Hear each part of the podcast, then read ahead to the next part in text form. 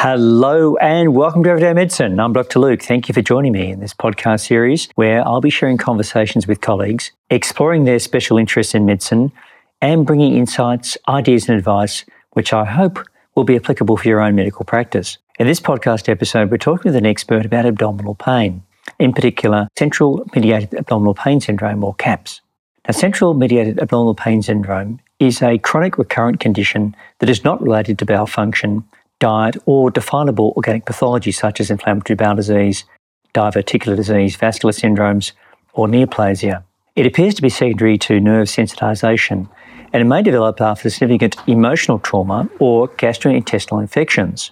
The syndrome may be highly intrusive and disabling, but can be managed by a multi pronged approach drawing upon hypnosis, cognitive behavioral therapy, pharmacotherapy, including antidepressants, with a deliberate avoidance of narcotics that are inclined to induce the narcotic bowel syndrome. In this episode, we have a conversation with an amazing pain physician who's experienced her own personal trauma and courageously re entered the workforce at a high functioning level in the field of pain management, whilst also counselling doctors on strategies to manage burnout, raising her young family, and writing a book which is to be published later in 2021. Please welcome to the conversation Dr. Olivia Ong.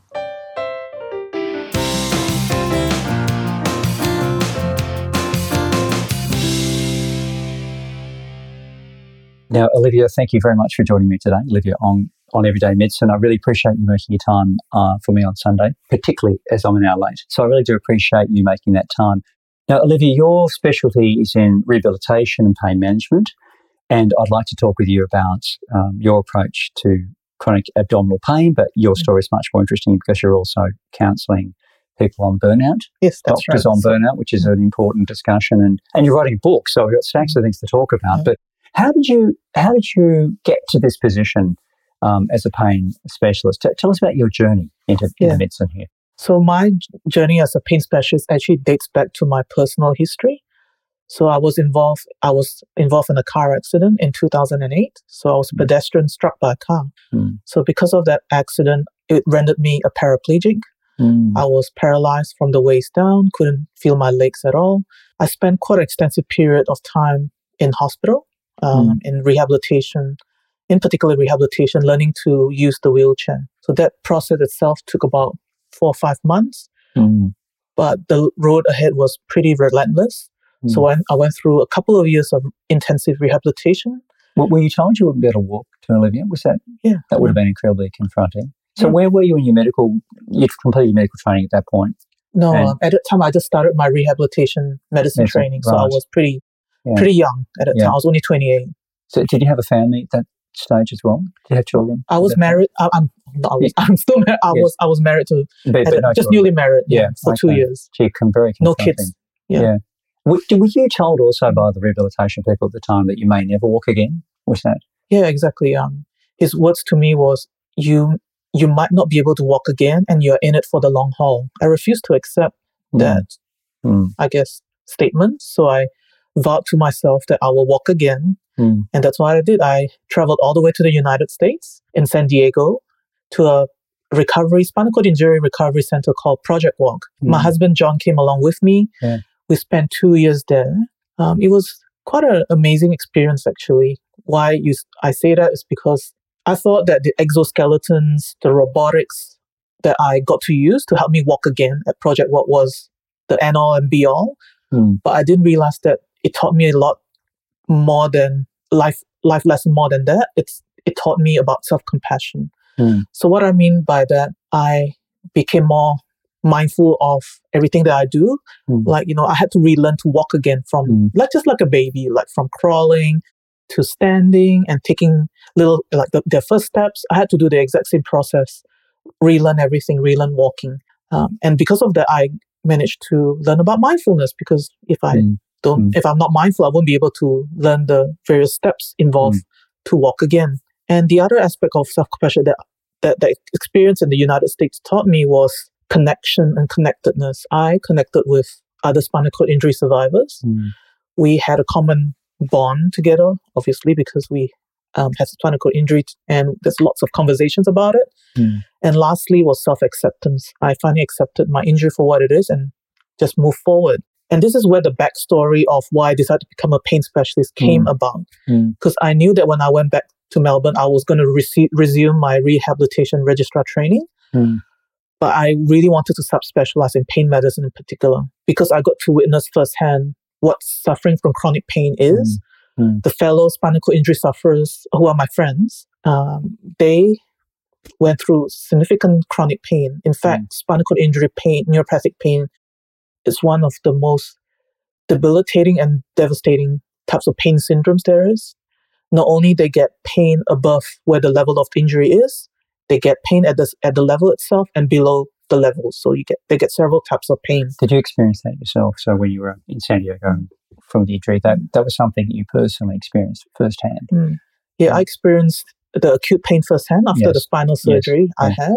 I did experience some degree of neuropathic pain from the mm. spinal cord injury, but it resolved pretty quickly once I started getting therapy, um, mm. like physical therapy again.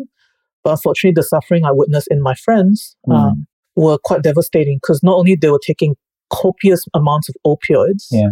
they were also taking illicit drugs, cannabis. They were just using pharmac like multiple, mm. I guess, pharmacological. pharmacological what, that was in the United States. Yeah, you're referring to. Mm. Yeah, and they were just numbing themselves on the pain.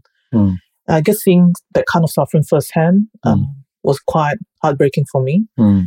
and that was the premise behind my my yeah. you know, my driving force well, to be a pain taken specialist. a lot of courage. It's a very mm. lonely situation having an injury, I think. Exactly. Because you're the only one that really feels that injury. And mm. you may have obviously got loving support from your husband and mm. family and stuff, but it's still you, Olivia Ong the person with the injury. Uh, it must be very, very difficult to cope with. Mm. And trying to maintain a positive outlook uh, with your medical training, wondering if you can get back into rehabilitation training, what your family is going to be, you know, with, will you have the possibility of family, all those things must come into your mind. Um, did you get a little bit of pushback from the Australian uh, sort of rehab physicians at the time when you said, I might actually go to the United States? And that's something you did off your own bat, I bet. Yeah, um, yeah. Was that, did they, were they a little bit negative? Did they think, well, why would you go there? We've got things here that can offer you. Was there a little bit of negativity there? Yeah, I guess they, um, I can see where they're coming from as well, given that I'm a rehabilitation physician mm. myself. Mm. I guess they didn't want to give me false hope. But um, I guess what I really want to encourage what I wish they could be more of is to be more open minded, I guess. Because yeah, yeah. every patient with a neurological disability has the potential to improve, mm. and we need to mm. give them that chance. Mm. And we need to give the validate that, you know, if they want to have that wish or that particular driving force to do that, we have to respect them. We cannot just like, you know, just yes. destroy their dreams or yes.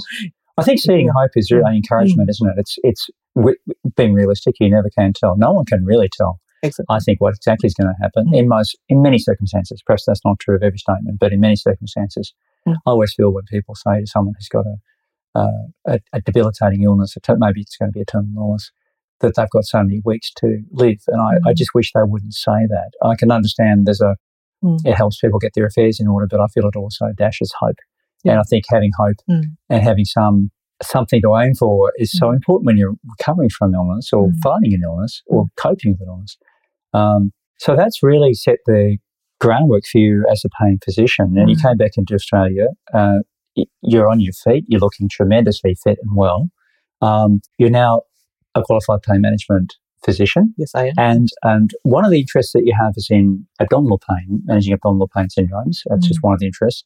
So can I just put to you? Suppose I present a case to you someone that I often see in my clinical practice with abdominal pain who I've worked up pretty carefully. I'm sure they don't have inflammatory bowel disease mm. or colorectal carcinoma or mesenteric ischemia or any organic pathology you can actually think of. Mm. I've done everything I possibly can. Uh, I am at the point where I can see the patient suffering with abdominal pain, mm. but I don't really know what to do. And I'm trying to avoid use of opiates. And I'm going to ask you for help. Um, what is your approach to that patient? Yeah. So my approach to patients with chronic abdominal pain is first of all validate their pain. Mm. And this is something that a lot of my patients actually tell me they don't feel listened to and validated. They've seen lots of specialists along the way, and by the time they come to see me, they've kind of lost hope as well. Mm. So I think what I tend to do, I just let them talk talk about their, just like let them vent a bit, vent a bit, yeah, rant a bit, mm. vent a bit, and after that, I go through a process where I think I go through a an approach, more holistic approach is in our in our pain faculty of um, medicine approach, which is also my which I, which is totally aligned with my approach. we call it social biopsychological approach. So it's it's a, it's the it's a it's a bit reverse of biopsychosocial. Right. Well, what does that what does that mean? It means that we find out a bit more about who's what the, what the patient is all about mm. as a person. The person. Like mm. who are their loved ones? Who are mm. who are they as an individual? Their identity. Mm. What's are they working? Do they have hobbies? So just get a bit yeah. clear yeah. idea about their social context. Mm. Good profile. Yeah. And then after that, we explore a bit further. Okay, the biological, um, you know, like um, approach. Like, so usually I try to elicit what particular pain mechanisms they mm. have. Whether mm. it's there's three particular types of pain that we we see: nociceptive, uh, neuropathic, and nociplastic. And in someone with chronic abdominal pain, it's very highly, highly likely they are nociplastics, which means that if they have neuropathic pain of the gut, it probably has transformed to a nociplastic pain what I mean by nociplastic pain is what you, I think gastroenterologists have identified as centrally mediated functional abdominal pain syndrome, mm.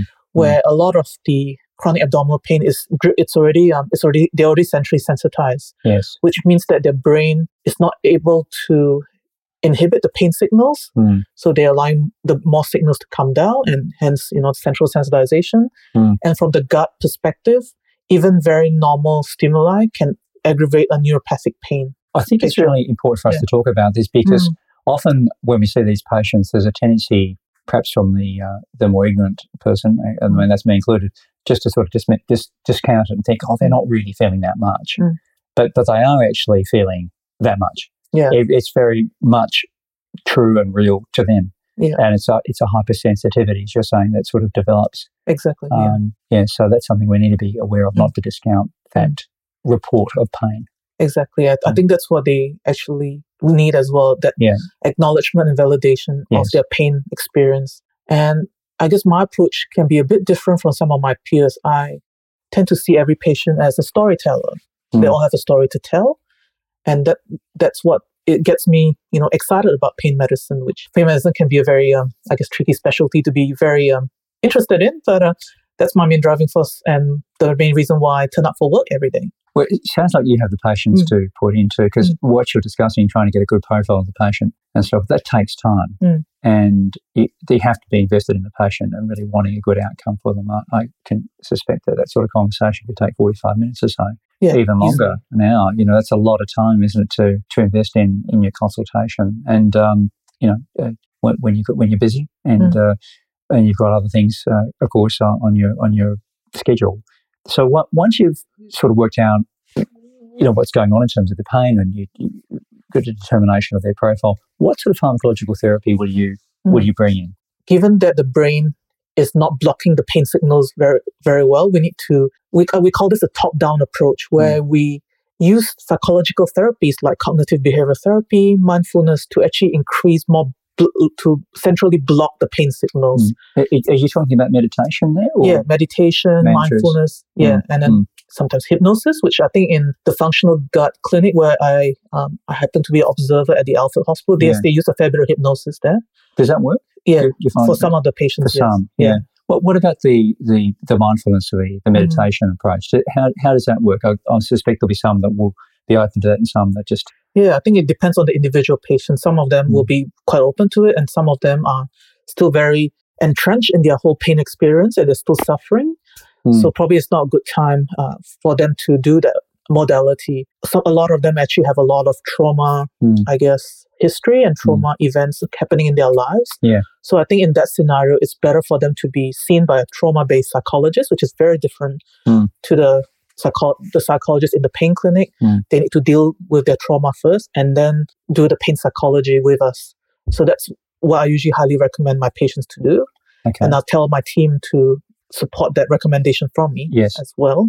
Um, one of the other approaches that I, uh, medication approaches that I use for centrally mediated uh, functional abdominal pain will be mainly antidepressants. Mm. Antidepressants such as SNRIs, have proven to be quite effective. Uh, my antidepressant of choice is desvenlafaxine or Pristiq.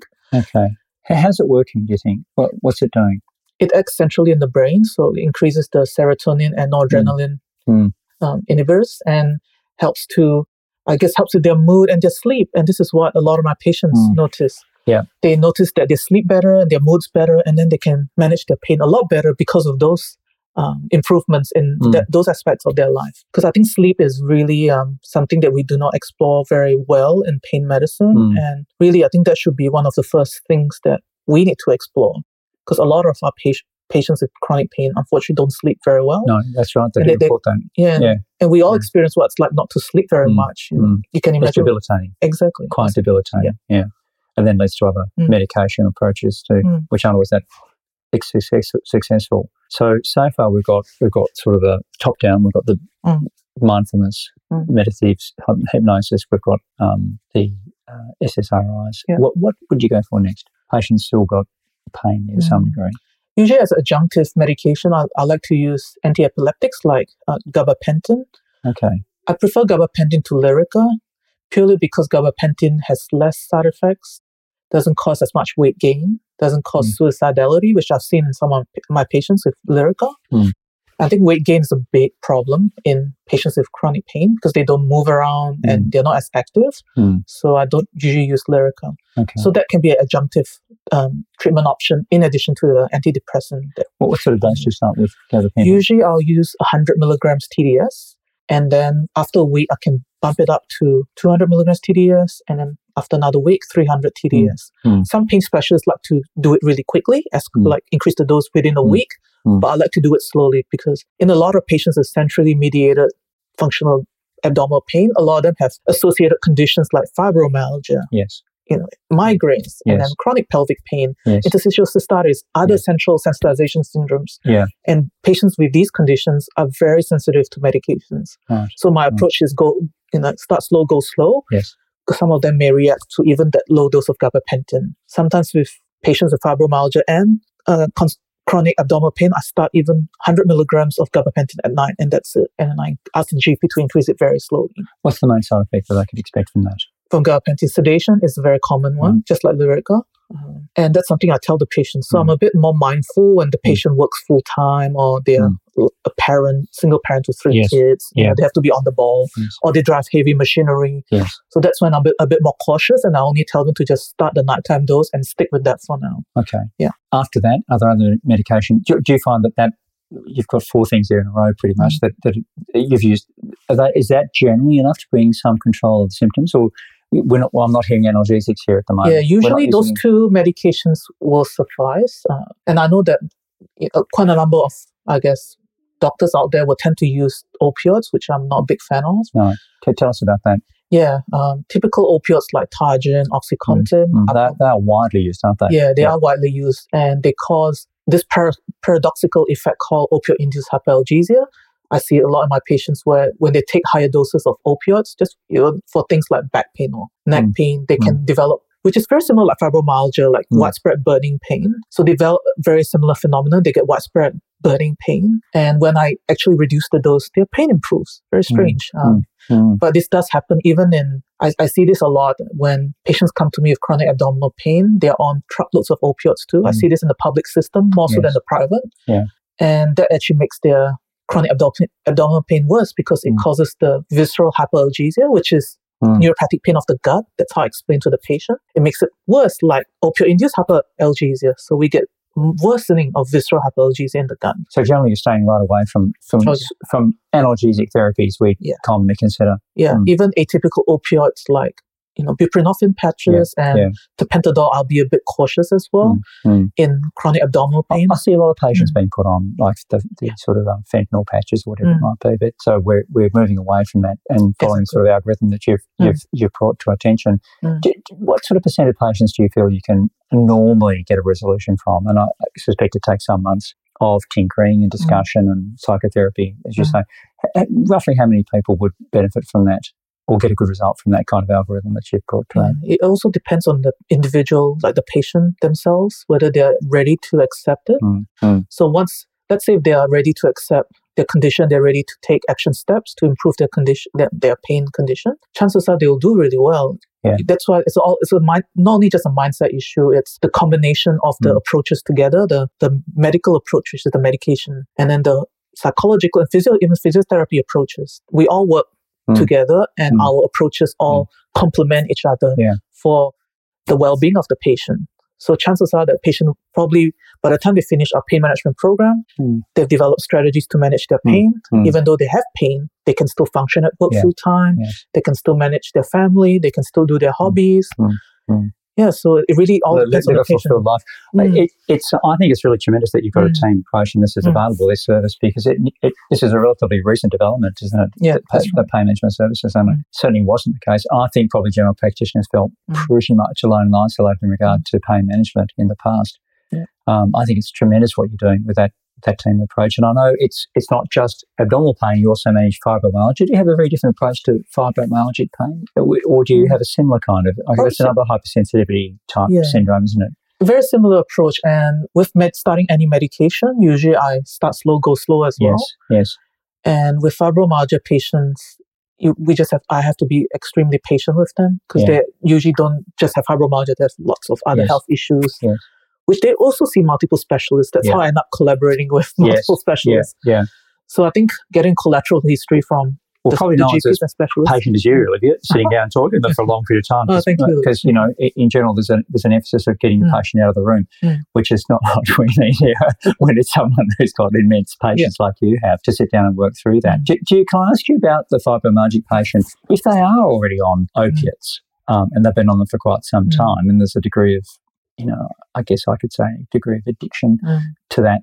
Do you have a lot of trouble removing? Or, well, let me ask you: How do you how do you approach that? How do you help that patient transition off those opiates? Is that mm. something that's possible? It is possible. So with the, with patients who have been on high dose opiates for quite a long time, there, there are several approaches. I know some of my peers. We're talking about pain specialist peers do ketamine infusions to yeah. wean the opioid down safely yes. by fifty yeah. percent. Right. And that is certainly something that I do I do do sometimes as well. Yes.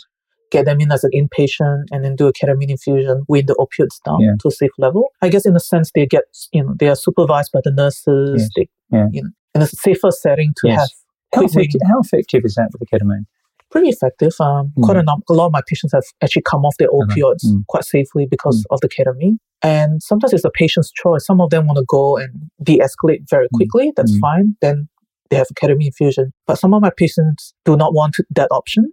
Mm. and they want to do to do it really slowly. This is where the collaboration with the GP really comes in. Mm. So I need mm. to definitely review the patient quite regularly mm. and make sure that the GP, the patient, and myself are all on the same page on board. Yes. And usually I do like a video conference because some of my patients are in, regional Victoria, where the GP, the patient, and myself have a three way conversation. Mm. We make sure that our patient is on track with the weaning. Mm. And I think that's really important. It's that clear communication mm. between, with, with a plan. Yeah, with a plan. plan, with a weaning opioid plan, because chances are there will be things that happen to the patient. They will mm. have life events, mm. death of a mm. loved one, stress, stressful mm. events, mm. and then that can derail their opioid weaning plan. So that's mm. where the GP can come in to support them, and that's where I can come in to support as well. So that's really clear, very important for the patient to be accountable mm. and to be responsible as well. And that, I suspect, mm. the trust that you have with the patient's got a lot to do with that too. If they yeah. trust the, the clinician, mm. they're going to be more on board with, exactly. you know, following, following the plan because yeah. they feel that they're going, they're getting somewhere, mm. they're, on a,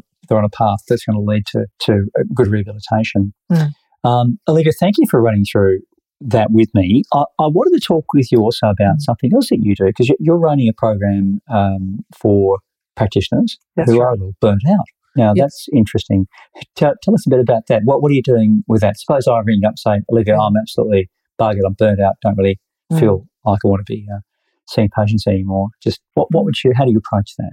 So when someone comes to me uh, as a coaching client for help, uh, yeah. for help, like when they're already in yeah. in burnout, usually I go through a initial uh, consult session. Yes not like a medical consult, but more like as a coach. Yes. Because I'm certified as a life and business coach in general. But my particular patient, um, patient, uh, my particular clients that um that I want to help are doctors yes. who are burnt out from exams, yes. overwork. Yes. Doctors who f- who feel that quite low energy and mm. exhausted at the end of the day, mm. and also medical moms and dads who are feeling guilty not spending time with their families mm. because of their work commitments. That's common and that's common. And because of that, you know, they're burnt out. So I help mm. them mm. utilize some of my methodology, uh, coaching methods. Uh, I teach them many heart-based tools like self-compassion, mindfulness, mm.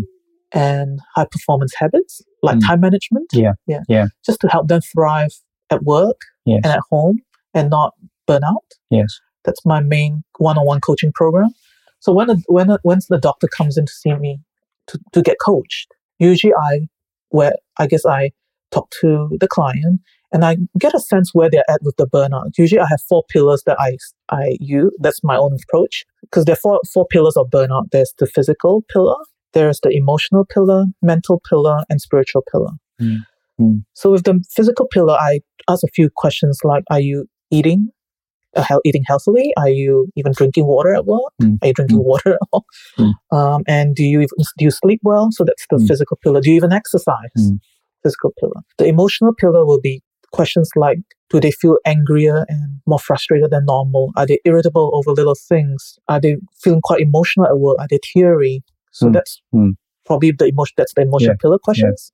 Then the spirit, and then the um, the mental pillar questions will be things like: Are you feeling more anxious and you know low mood over you know over this time? And do you experience what I we I call vicarious trauma and Mm. compassion fatigue? Vicarious trauma is very real, especially in pain physicians and lots of physician specialties out there Mm.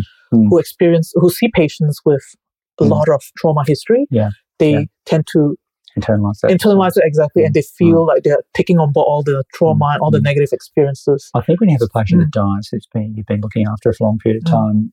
Um, you know, they've just died from their Mm. their illness, not some, not not not a misadventure.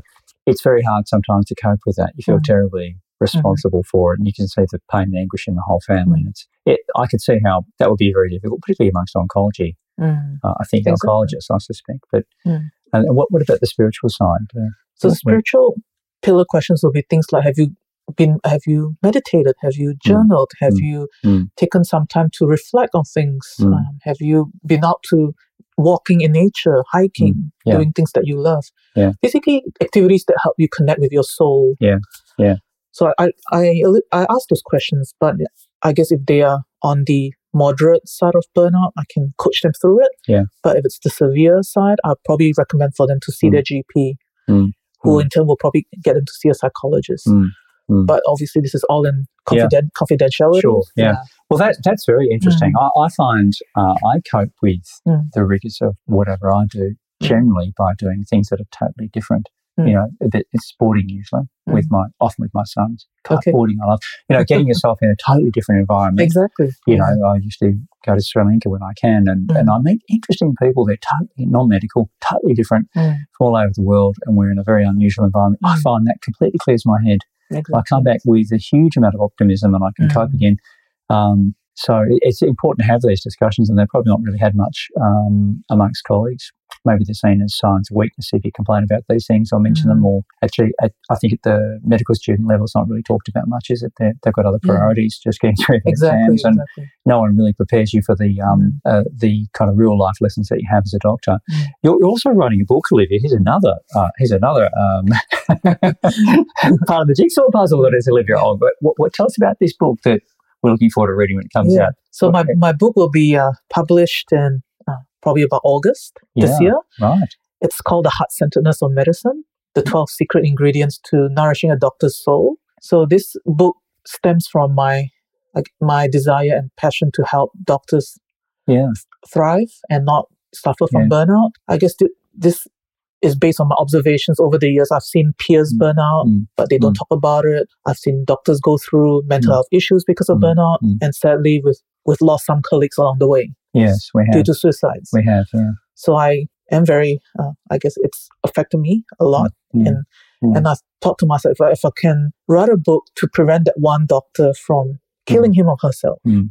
Mm. or giving that doctor some hope that there is light at the end of the burnout Mm. tunnel, Mm. that they shouldn't feel hopeless and helpless. That's the main reason why I wrote the book. So the 12 secret ingredients are, you know, things like I won't give too much of No, away, but have to buy the book. but but some of the secret ingredients will include things like self-compassion, gratitude. yeah. They yeah. help to nourish a doctor's I soul. agree with that. Yeah, Yeah. and- yeah. And I put snippets of my backstory where I went through my spinal cord injury as a registrar and Mm. how I overcame Mm. the trials and tribulations, I guess, returning back to Melbourne, working Mm. with an injury um, and trying to do able bodied activity, Mm. you know, tasks like doing a ward round, which is can be quite exhausting when you're walking with sticks, and just trying. And for me, you know, I my my peers have all all have gone ahead to be physicians, and here I am working ten times harder to catch up, and eventually I did, and things like that. Just I put snippets of that um, part of my life in there, and how you know I even put snippets of part where I burnt out myself. Um, because I guess dealing with my injury, mm-hmm. full time studying, you know, mm-hmm. I set the rehab exams and the pain exams. That in combination with my um, my work, yeah, and, and, family, and the family, and raising a family, yeah. it's, it's no mean feat. Mm. Um, I, I, think Olivia, you know, that you you're obviously a very compassionate person, Thank and you. have exactly the personality that I think people mm-hmm. aspire to as a doctor. And uh, clearly, that injury, which was an awful, terrible thing, has given you amazing strength. Has probably allowed you insights into health that most doctors will never have. So thank you for sharing those thoughts with us and best of luck with that book. I look forward to reading when Thank it comes you. out. Thank, Thank you. you.